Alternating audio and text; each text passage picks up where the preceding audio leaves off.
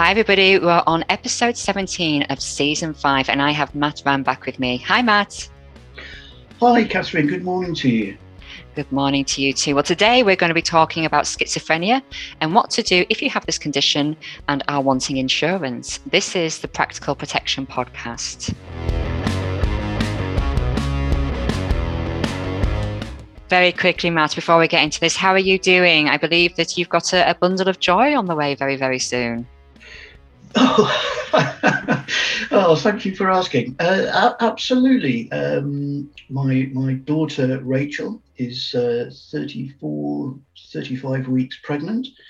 Um, I was lucky enough um, to go along with her. Um, uh, her partner was otherwise engaged, I would suggest, say, um, uh, but along to her latest scan. So I saw the little little boy, my little grandson, um, you know, as, as, you know, Catherine yourself, and all mums will know out there, um, perfectly formed. Yeah. Uh, in her mum's tummy, and um, it, it, quite an emotional moment, really. I've only, I've ever, that, that's the third live, if I can call it, scan I've ever seen.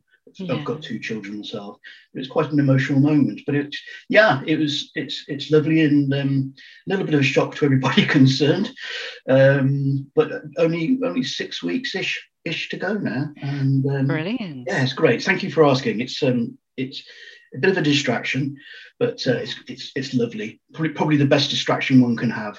Oh, absolutely. I was going to say, obviously, I've I've got three children. I have to say the scans are wonderful, and and for me, um, I, I kept getting more scans than was um, than you'd usually be getting because um, with me being quite tall, I'm six foot, so the baby had quite a lot of stomach area in a sense. So in terms of the measurements, my stomach never measured at the normal kind of size that they expected. So they'd be like, "Oh, we need to do a scan to just double check the baby's okay." Oh, and and I'd go in and they'd be like, "Yeah," and the scanners were there, and they're just like, "It's absolutely fine. It's just because you've got a long body and he, he's literally got." loads of space to move around in, um, which was really, really good. And uh, but obviously, it just meant I got more scans, which was brilliant. But I always the one that really stands out for me was with my youngest, and they did the scan, and there was bubbles everywhere.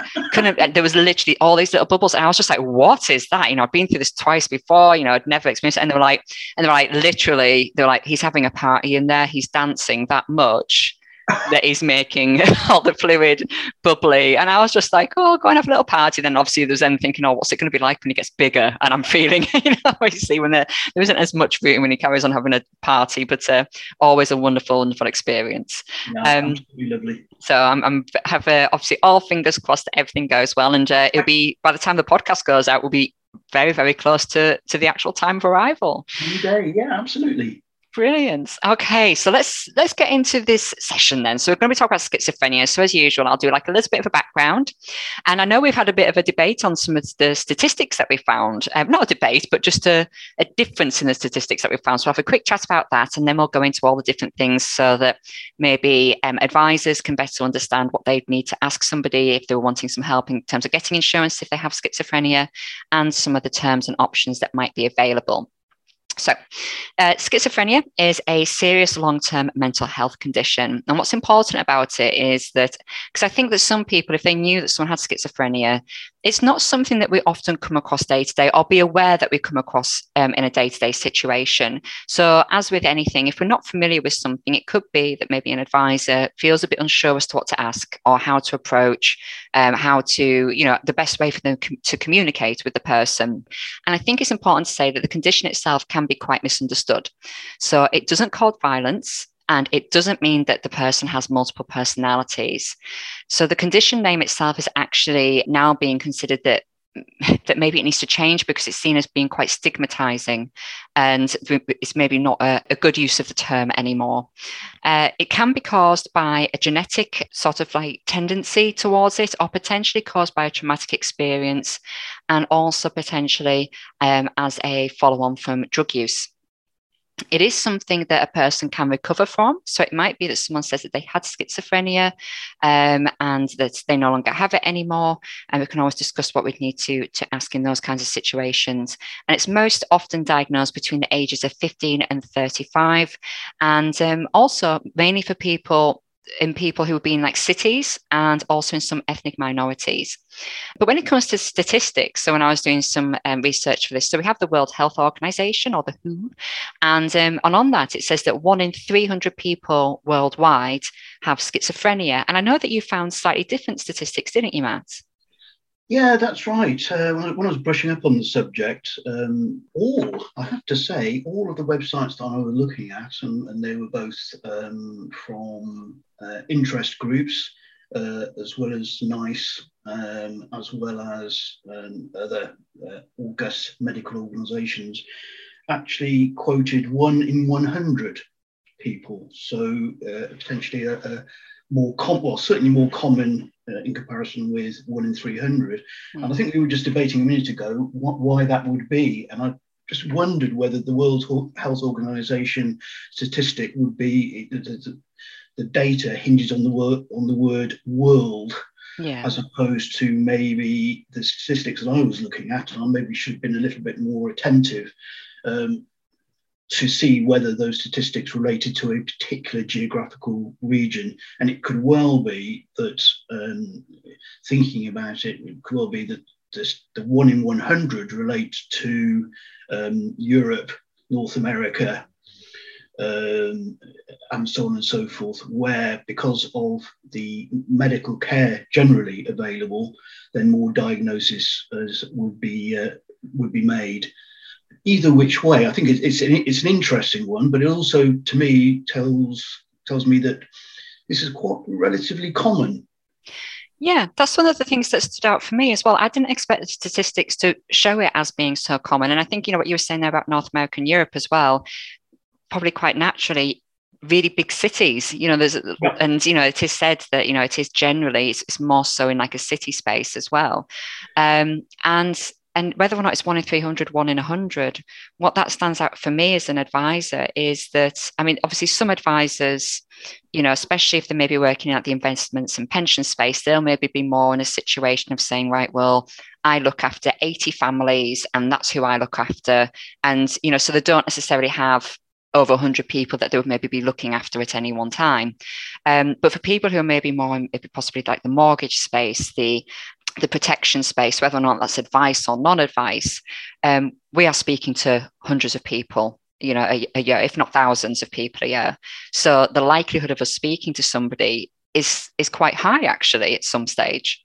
Yeah, yeah. I think the one in one in one hundred. If I go back to my career, which is you know I've been around a long time, mm. um, even as a reinsurer, I can't remember, but that was a long time ago. It has to be said. But even as a reinsurer, I can't remember seeing many cases of uh, schizophrenia hit my desk. Mm. Um, so you know, it, it, maybe goes goes back to the general population and the insurance population, which you've just touched on as a factor as the mortgage people who buy mortgages. Mm. Um, maybe people with schizophrenia, established schizophrenia, which we'll go into a little bit later, don't tend to, and severe, if I can call it severe schizophrenia, mm. um, don't tend to, to, to, buy houses or, or other products that, that could um, require protection insurance. I don't know. But there's always, I think that was statistics, it's the general population versus the insured population and people who actually have money to buy. They, they will be a, a, a generally a healthier, well, they are without any shadow of doubt, a healthier group I would emphasize the term group there. Yeah, of course. So I think if we go into uh, into it then, so what are the symptoms of schizophrenia?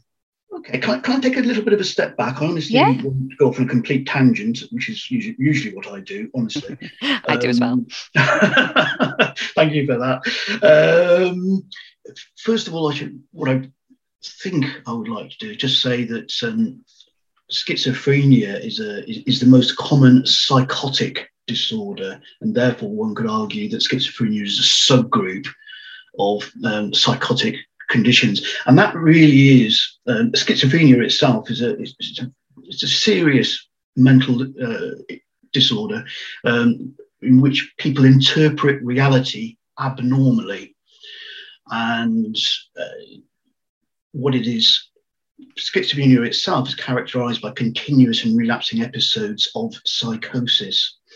And psychosis really is, is, is used to describe, it's a medical term, which is used mm. to hmm. describe where people lose contact with reality.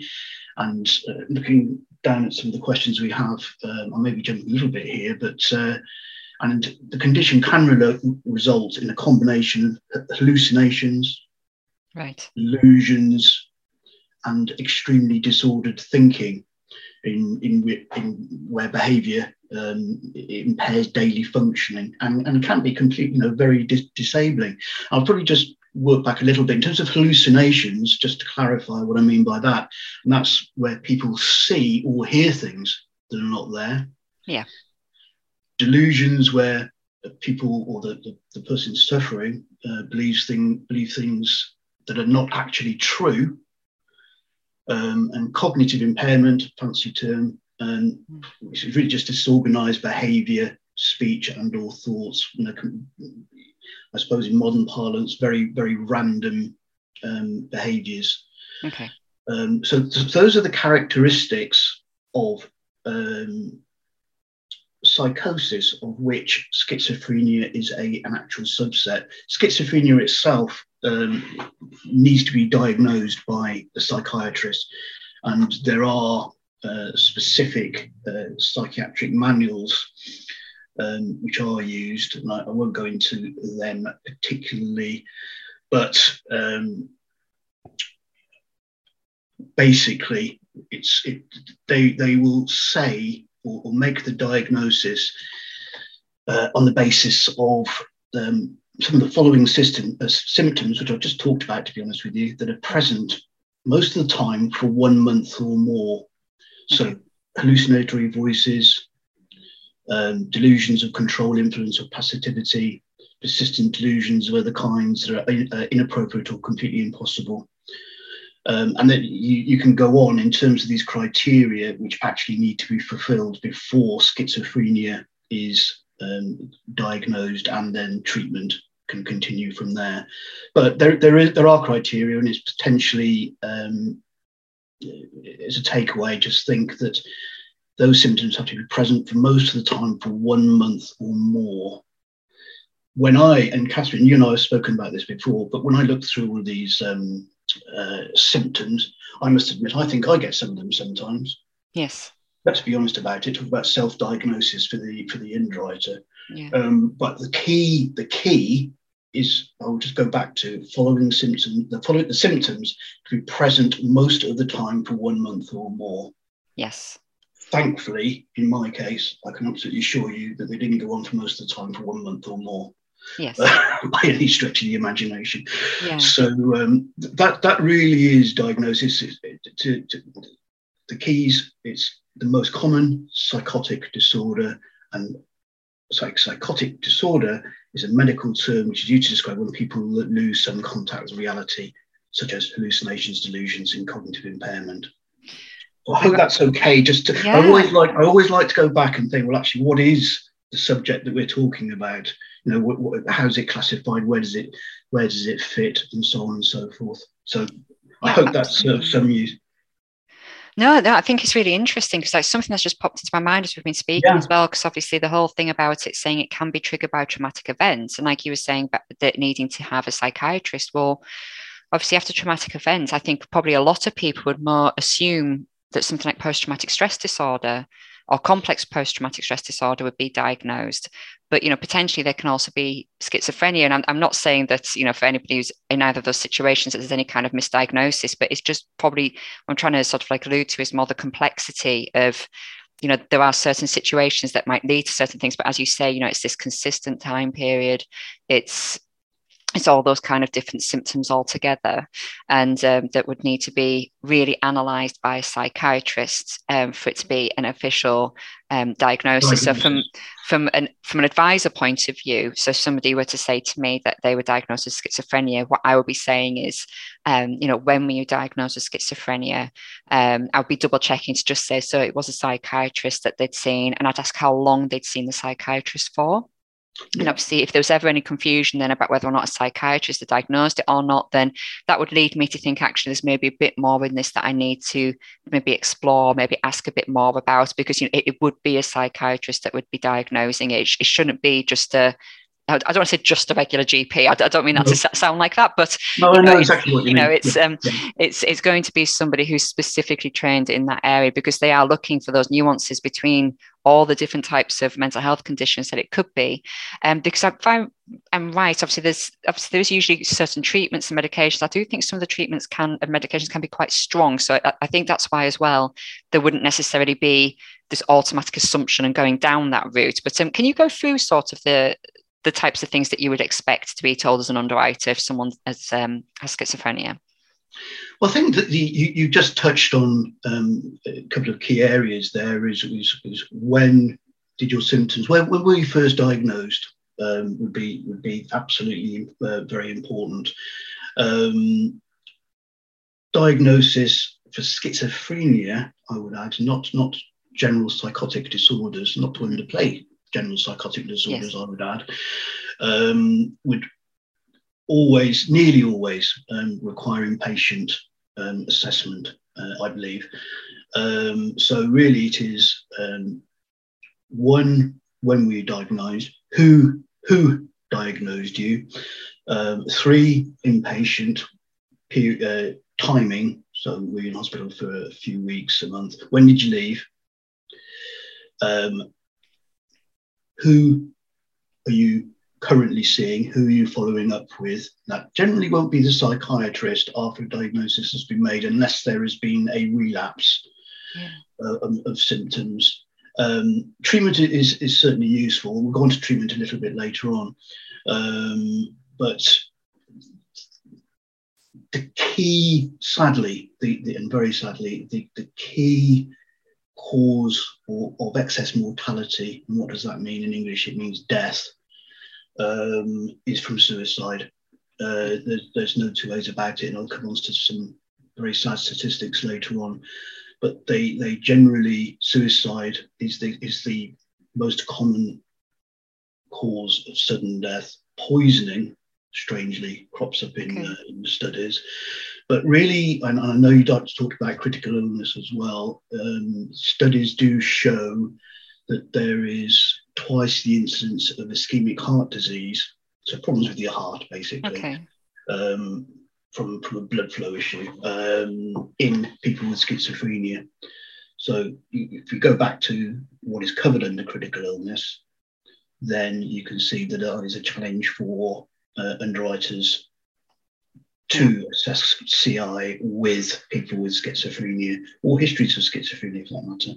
Can I can I just go back? I, th- I think this this was certainly something which um, um, I found very very interesting. I, I, these are statistics as always, I suppose, being okay. underwriter, but. Um, Right. Again, these, these are these are psychotic disorders. We talked about uh, schizophrenia being a subset. Okay, you, you talked about a few um, reasons why do take the fact that they are generally unknown, the statistics have shown that stressful life events such as bereavement, job loss, eviction, relationship breakdowns mm. are associated with a 3.2 fold increased risk of a psychotic disorder.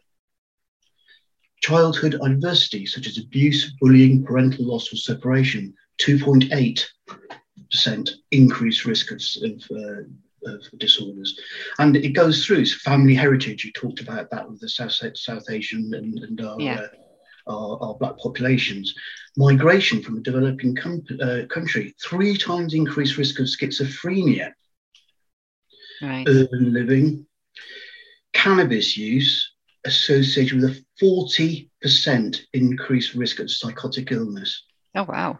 It's absolutely amazing, isn't it? And, you know, I know the insurance industry does tend to get uh, grief about asking for things, uh, asking questions about cannabis. Yeah. Actually, that is a pretty scary statistic. Yeah. Um, you, you, you, there's a whole range of life events, uh, early life factors uh, such as uh, in utero medication, maternal stress, nutritional deficiency, uh, parental age, these are all linked to um, an increased risk of psychotic disorders. So perhaps in a, in a, in a way, um, I know we, we banded around that it was schizophrenia one in 100 and one in 300. If you look at all the living causes, of a psychotic event, then perhaps, you know, the um, the statistics aren't aren't that much of a surprise. I don't know, but I thought I'd throw those in because yeah, absolutely. You know, again, a psychotic event, we must, without any shadow of a doubt, think that a psychotic event means you've got schizophrenia. It doesn't in the slightest, and underwriters look should and will, I hope, look at these psychotic events in a, in a very different way. Schizophrenia is a very specific subsection and that's really what I was trying to get across with with um, my my my my uh, tangent that time. No, absolutely. Um, and so, I mean, in terms of like medications, what are the types yeah. of things that we would be expecting to hear if somebody has schizophrenia? Because it's, it's it is quite likely that they'll be on medication for, I think, at least some period of time. I believe. Not, I'm assuming so.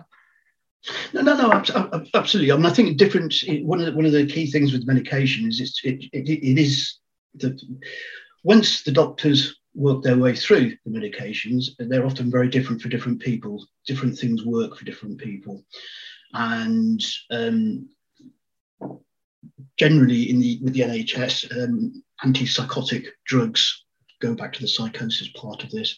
Um, help reduce symptoms, but they don't they don't actually cure them. I think that's that's yes. um, pretty important to know. So, along with with medicine or drugs, let's call it that, um, talking therapies um, are often used, and we've all heard of. I would imagine most of us heard of uh, CBT. Yeah. Um, so that'd be for people who haven't. That's cognitive behavior therapy. So that wouldn't be a medication. That would be a treatment talking. that people would go through. Yeah. yeah. Thank you for that. Um, there is a particular um, term used by the doctors. Actually, it says CBTP. Okay. Cognitive behavioral therapy for psychosis. Oh, okay.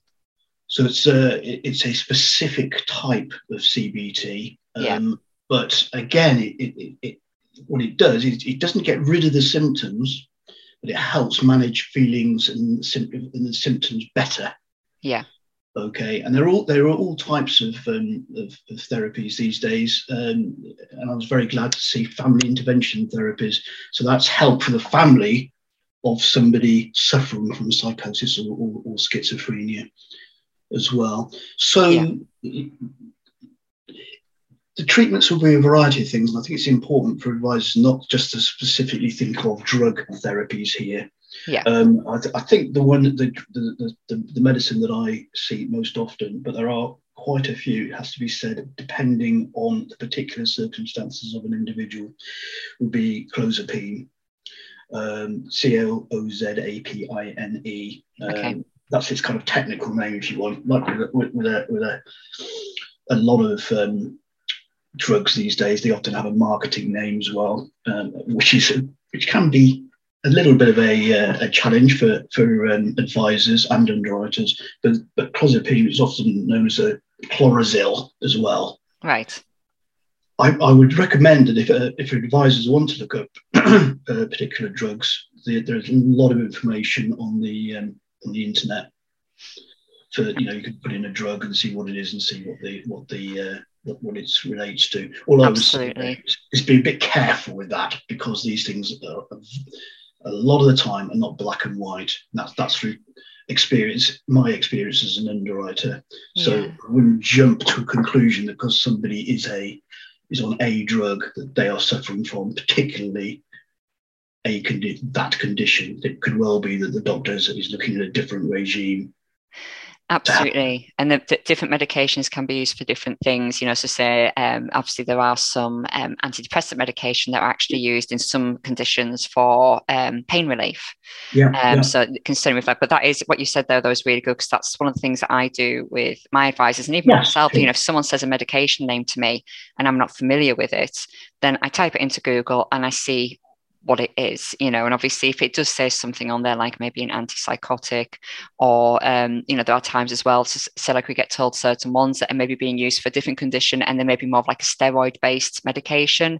They're ones to obviously just be really clear about when you're doing your research to make sure that you know you are speaking to your underwriters and you're saying what those medications are, just so they can then have a really good picture about, Absolutely. as you say, what that regime is that's being chosen for them. Because as well, I often find as well that if there is a medication we're not familiar with and we speak to an underwriter, it could be a case of them saying, oh, yeah, that's quite standard. Or they might say, well, actually, that's quite unusual for that to be used for this medication, or, or they've not come across that personally. So they might just say, can you just double check maybe with the client as to as to what if they're being given it for a specific reason you know are, are they being um, sort of like told that they're going to do that as like a test to see if it's that works well with them and and you know, is that something that the doctor yeah, specifically, and then that uh-huh. can really help and, you know, saves sort of like a lot of um, toing and froing potentially if it is going to be a case of going for things like um, GP reports. And I think it's probably safe to say that for somebody with schizophrenia, it's very likely that there's going to be a GP report for their application um, for life insurance or critical illness cover.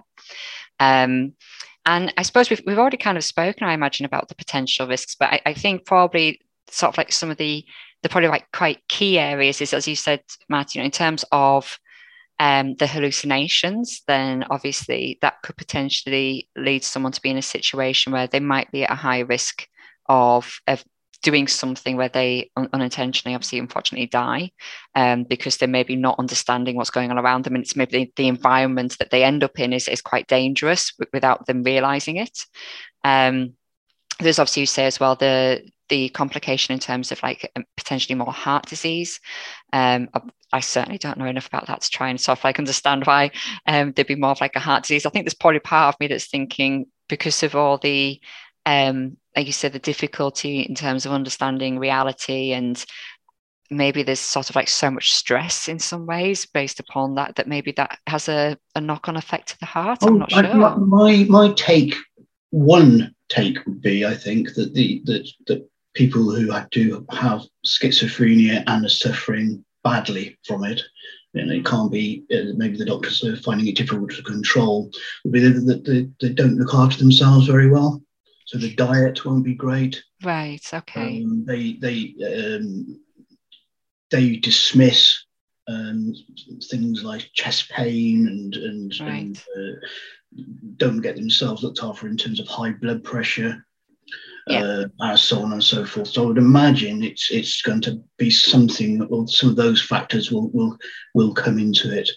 Um, but noting it is two times more ischemic heart disease um, than the general population as well. Yeah, so it's not the insured population; it's the general population. So it is it is. Uh, def- definitely a, a, an issue which the underwriters need to uh, to be aware of. And you go back just to go back to the question, mm um, about asking. Um, maybe that's a question that underwriters should ask as well. Are there any uh, other factors in terms of the person's general health? And that will probably come out on a proposal form or similar. But um, that's given the nature of the disease and mm-hmm. the uh, mortality that is seen, the causes of the mortality, maybe that should be a question asked as well. Absolutely. And I think um, you know when we're looking at these applications so for anybody with schizophrenia who is listening it, we're not we're not wanting to say that there isn't an option and that it isn't possible. I will be giving some case studies of where we've been able to get uh, things like life insurance for people that are living with um, schizophrenia but I think it's just obviously that it's important, as you say, Matt. You know, we're looking at the statistics and we're explaining why, if somebody has tried to get insurance and they're living with schizophrenia, why they've maybe had difficulties in being able to arrange insurances, because it's it's it's one of those really hard things, isn't it, Matt? Where obviously you could have somebody with schizophrenia who is um, doing incredibly well. The symptoms are are very very mild. They're really sort of like taking care of themselves. It's something that they are living with, but you know, generally that they're okay. So it's not actually impacting upon their life too much. But then there's the other side of things where if somebody, unfortunately, it is really significantly affecting their life. And as you say, the lifestyle factors might not be um, very conducive to being healthy. And, and unfortunately, there's in, in terms of the insurance world and in terms of the underwriters, they sometimes have to, I imagine they kind of go a little bit middle ground and then if, if they can sort of like let's you know if they can take on board somebody's positive lifestyle factors then brilliant. But generally the probable starting point as with anything is to go right well here are the rules in general for people who have schizophrenia and then kind of work from there in some ways. Oh you're, you're 100% right. I think that's a really good way of, ex- uh, of explaining it. I mean i um, the, the numbers of cases i have seen over the years where by where a asking the right questions, which I know is a very big thing for you and, and Kira and Catherine, asking the right questions up front, um, but also um, asking for the underwriter to ask the right questions from the GP or whatever medical profession professional that they they are talking to, because as I think I've alluded to already, schizophrenia and, and psych, you know, general psychotic disorders um, very individual. They're different for different people, and it's important that that picture is built up as best as possible by the underwriter. They have to ask the right questions. That's incredibly important um, to give the uh, uh, the client who wants needs some insurance the best possible chances of getting it. Yeah. And uh, all too often these days, and I'm sure there'll be some insurance companies who are out there that will um, will say, "Matt, get into the real world here." But often cases are just turn, you know, they, they hit somebody's desk. Oh, I haven't got the information, decline. Or it's somebody's desk, I haven't got the information, therefore we're going to rate five times the normal rate. But if those questions are asked up front, um, and the right questions are asked up front, and this is where the IFA comes in as well, I think, mm. um, to, to, to help the underwriter paint that picture, um, the, the, best possible terms can be offered. Now, best possible terms might be, sadly, we can't do it, but at least you, you, you know, the, the, client, I hope, would understand that the best, you know, the, the, the market has been explored by the IFA, um, and every chance has been um, has, has, been explored in order to, to, to provide the best terms that there are. And you're absolutely right. I mean, you know, with with with, with schizophrenics, um, this this whether it's uh, the end game is somebody who has got minimal symptoms or no symptoms. It's very well controlled, fit and healthy, and, and you know, uh, working as, a, as an example. Um, that, that first year of, of um, from an attack, uh, if, I can call it that, or from mm. diagnosis, that first year, you, you probably won't get terms. Now, I've not looked at your case studies, I know that uh, you often hide things in there. I don't mean that horribly. okay. you often use a fantastic, fantastic wall background to your cases, but um, usually um, it's postponed a year from from uh, when that person's uh, has been diagnosed. But after five years, you can get standard rates for life insurance. So that's one attack, short duration, full recovery, five years, you can get cover. Yeah. Sorry, you can get cover after one year, but you can get standard terms after five years. Yes. And also, uh, if you've got more than one attack uh, and you're on maintenance treatment, you are on treatment for the rest of your life, but you're still able to work, da, da, da, um, you'll be able to get cover, albeit it looks quite expensive from where I'm sat uh, after yes. year one. Um, but possibly you might get standard rates after year 10. Yes. So, you know, if, if you've had a diagnosis, it's certainly not the end of the world as regarding um, life insurance. Do talk, you know, do do talk to an insurance professional, and um, you may you may be surprised that you, you that, that life insurance is available. Absolutely. Well, I think we've got some of like quick, not quick fire questions in some ways with this one. So I know we've explained the risks for life insurance and for critical illness cover for people who aren't familiar with the product. That is something that pays out um, a cash lump sum if you are diagnosed with a, a, serious or critical condition such as a heart attack, cancer, stroke, and a number of other things. So one of the key, that they're the three key areas that are claimed on. So obviously we've mentioned before about the high risk of, um, of the heart disease. So I'm, I'm guessing that that insurers are concerned that there would be a high risk of potentially claiming on heart attack. Are there any other areas that would be considered potentially a higher risk? I'd think all, all of the the the, the cardio. Uh, I'll speak in underwriting terms just for a second. Yeah. Mind. Cardio and cerebrovascular, so stroke. Yeah. Because because I'm, I'm thinking here of the um, uh, the the lifestyle, not necessarily um, it, it, could constitute the um, filling up of the arteries and narrowing of the arteries, which of course are the, the blood not able to flow as, as, it should do and therefore yeah. cause either a heart attack or a stroke. Um, those would be the main ones. It, it, would be the cardio and cerebrovascular. Yeah, which are the, are the really key ones that people are going to be claiming on? Cancer, of course, which is another key one, which you, you, you know about. Um, I've not seen a statistic to say that that is higher. I would throw back the question as an underwriter as I would if somebody doesn't look after themselves. You, you, it, it is likely, uh, i.e., a lump or a bump, and you don't go and see a doctor uh, or blood, passing blood, or whatever the, mm. you know, the variety of symptoms that are with cancer. You're not looking after yourselves because you're not very well, basically. Yeah. Yes. It's a, a, a, a long-term schizophrenic uh, challenge. Um, then I would probably say there is a risk of the, the, statistics somewhere might show there is a higher risk of cancer as well. But really, what's what's what's shown in the statistical modelling is is ischemic heart disease I would guess stroke would be would be uh, an educated guess would be quite close to that as well. Okay, thank you. I imagine it's just to be clear as well, and um, some of the contracts that are now available, there are some critical illness contracts where um, they will potentially pay out for diagnosis of psychosis. And yeah. um, I think it would be probably fair to say that that would at least be an exclusion um, on the policy if somebody had already experienced psychosis in the past. I would think so. I yeah. think you know I, I, would never say never because I'm not yeah. an underwriter who says that. Uh, I don't I don't believe in it, particularly with the, um, the, the the way that modern medical science is going. Um, but I think it would be very very unlikely that you yeah. get that, that you would get full cover. Put it that way. Absolutely.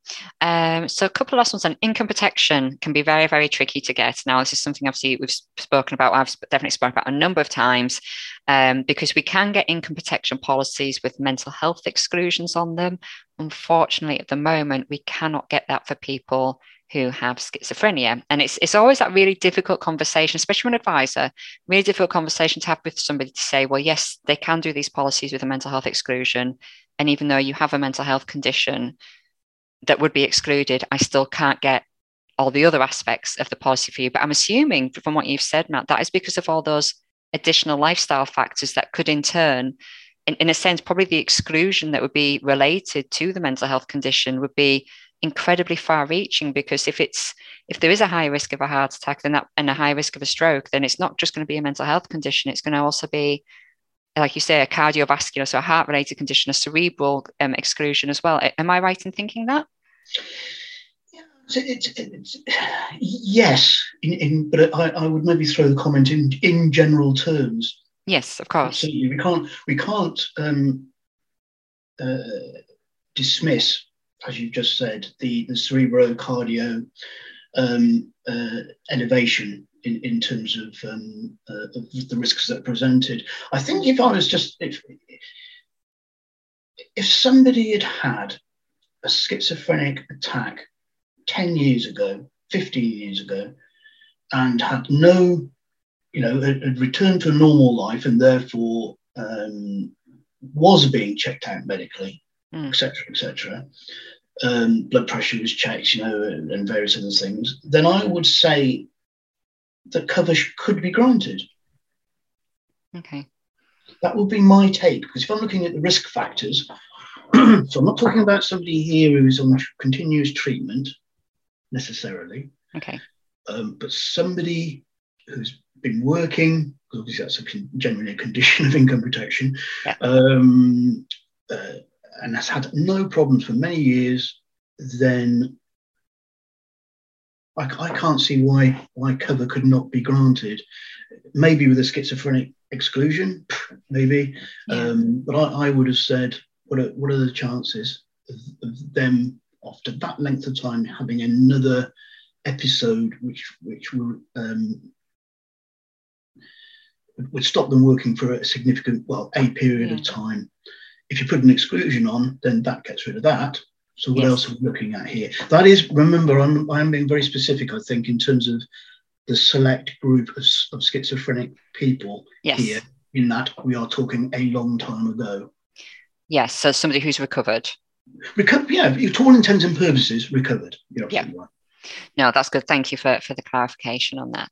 And I suppose, you know, what flows on quite nicely for that is sort of like, what are your thoughts on things like permanent self harm exclusions on insurances. We are starting to see this emerging in the market. And I think there's still this kind of, um, some people are sorry, still a bit umming and ahhing as to whether or not this should be something that the market adopts more wide because I think you know there's there is the there's so many different aspects to it isn't there so there's like if we can do exclusions that means we can insure more people which is obviously fantastic but then we need to make sure that people really understand what that exclusion means and not just them but also potentially people who might need to step in and help if there's a claim. So they in a sense so they realize that this isn't just something that's been sort of slipped in somewhere. You know it has been part of the contract. The person's been aware of it. Um, and and and other things as well as to whether or not other people might sort of think, well, is it okay at all? Is it legitimate to be putting exclusions on? People won't want them, um, which is really hard because there's a lot of people that we speak to, especially who would be, love the policies, even if it did have an exclusion, you know, but that sometimes they just can't get them, and sort of especially on the standard market. So, so what are your thoughts on things like that? Do you think that it's something that uh, we might see more of? Right. I think I think um, the first thing I would say is that um, I, know, I, know, there is a fair amount of opposition in the insurance market, um, particularly from some of the, the, the new codes on the new companies, insurers on the block, to exclusions full stop. Mm. Um, my inherent view, an absolutely um, stuck in stone view, is that if by putting on an exclusion, and I will caveat the, the, the, exclusion in a minute. But if, if that means that we can get cover for somebody for all the other causes, then I am totally for that. Yeah. I am, I am you know, to, to say somebody can't have cover at all just because we're not, we're not prepared to offer an exclusion is, I, I, I think, is um, wrong, fundamentally wrong. Secondly, I think the term of the, the, the maybe the more specific part of the question is um, it's, to use the example you, I, I have is the self-harm exclusion. Yeah. Now, you've again touched on the point that it's all well and good underwriters putting on an exclusion, but if they can't be used in practice, yes, or uh, by the claims folk, um, then they're not worth the paper they're written on, really, in, t- in terms of risk management, and, and for the client as well, for that matter. Because yeah. if, if, they can't understand or, or, why you know an exclusion has been put on and why then they're, they're being um, excluded because it's got something very tentative, a very tentative link to the exclusion wording, then that doesn't do the industry any good at all and, and, is, and flies in the face of uh, my view of what protection is all about. So my always has been on exclusions. I, I, I believe in exclusions. Um, it, it is the practicality of the wording of that exclusion that I would look at very carefully and, and how it could be used at claim. A, does it is, it is, is it a fair deal for the insurer? And potentially even more importantly, is it a fair deal for the client? Yes. And if both of those boxes are ticked, then I would go for it. I think if I look at the um, definition, or sorry, the wording self harm, then um, I would wonder quite what that covers and what it doesn't cover. yeah. I would, I would, ha- I would have to look at the exclusion wording to, to, to, to have an absolute view on it, but it does seem extremely wide ranging. And when you um, have a a wide ranging exclusion, it kind of defeats the purpose. Exclusions look better if they can be, be specific. Let me put it that way. Absolutely. Wide, ranging uh, uh, uh, wordings allow themselves to be misinterpreted all over the place. Yeah. Not, not just underwriter, not just claims um, underwriter, but also the client and the IFA who are putting their names behind that, that insurance company's exclusion wording. Let's be honest here. Exactly. I was going to say sometimes when we do get things like a mental health exclusion on something, like it, it could be on like an income protection policy, it might be on something which is known as waiver of premium, which is specific technical sorry, technical add-on type thing that I won't go too in depth in here. But sometimes when you see those mental health exclusions, they're a paragraph and they cover they almost seem to cover anything and everything sometimes. And yeah. um, you know, and it's it is really difficult because ultimately it is a case, you know, when I speak to people, I get a mixture of responses. So a lot of the time, if it's something that has an exclusion, a lot of the time, people who do have a mental health condition, just from my experience, I'm certainly not saying it's everybody, um, but the majority of people have turned on and said, you know what, actually, that's fine. You know, I'm, I've never, I've never not been at work because of my mental health, or I've yeah. never had this or that. But basically, is this covering me? And is it going to do this if I get cancer, or if I have a heart attack, a stroke, you know, or multiple sclerosis? The key things that people tend to worry about, and um, and it'll be a case of yes, and then they're like, well, that's fine that you know that's the things that i am worried about that you know you do sometimes get the people who say well no i don't want it if it doesn't cover my mental health. And, and unfortunately that's a really difficult conversation because in terms of the personal insurance markets that means that a lot of the time it's it's not available um, or you know you're having to go through potentially incredibly specialist policies that are very very expensive. But generally um, what i would say is on the personal market if someone does have a mental health history um, ex- exclude life insurance, but say like for for things like waiver premium, things for income protection, you would you know be seeing a mental health exclusion on there. Um, with life insurance, you don't typically see exclusions. So I think no. that's really important to say as well. There's with all, like well, I say all, I can't say all, but with the majority of life insurance policies, there is an initial um, 12 month suicide exclusion for anybody who takes out the policy, regardless of their past. Um, and that would be generally the only exclusion that you would see. That there are sometimes exclusions for other reasons, but generally for health, you don't get exclusions for for health on um, on life insurance policies. Um, so I do have some examples, and these ones go slightly outside of that. Um, sorry, point because they are for people who had um, are living with schizophrenia. And actually, um, both of the policies that I'm going to mention, they do have, it's a very specialist policy, but they do have a permanent self harm and suicide exclusion on the policies. And that means that if somebody in, in either of these situations, if they were to die um, whilst the policy is active and it was attributed to something to do with self harm or suicide, then the policy wouldn't pay out. Now, some people might think, well, they don't like the sound of that that it's up to each person individually as to what feels right for them or not. Other people think, well, that's okay because that's not the person that I feel that I am. Obviously, we can never say for certain what might happen to somebody at some stage um, or what might happen in their life that might trigger such things. Um, but generally, you know, when we speak to people in this space, if it's a choice of maybe not being able to get the insurance versus being able to get it, then they might get it. And um, and what can be quite a positive from these policies as well is that, yes, they do have those exclusions on them, but they are then priced accordingly. So we're not going into silly pricing, um, which obviously I'll, I'll demonstrate as I go through the case study. So the first case study I had was for a female in her late 30s, and she had been diagnosed with schizophrenia about 16 years before we did the application for her life insurance.